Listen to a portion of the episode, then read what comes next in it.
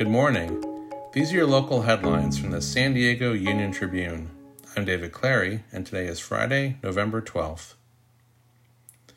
Newly released drafts of redistricting maps for California political offices show major changes are possible for districts in San Diego County.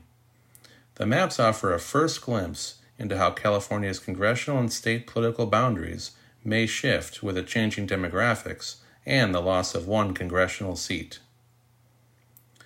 San Diego's new ambulance provider is in strong position to take over later this month, thanks to significant progress on a long list of city requests, officials said this week. After raising concerns about the takeover in September by failing to meet some city demands, Falck USA has rallied to satisfy nearly all that remain. Health officials in California are turbocharging the push for COVID 19 booster shots in hopes of getting more adults the extra dose as soon as possible. The move comes amid initial sluggish demand for boosters, which has sparked concern that vaccinated people will see their immunity wane further into the holiday season. You can find more news online at san diego union tribune.com.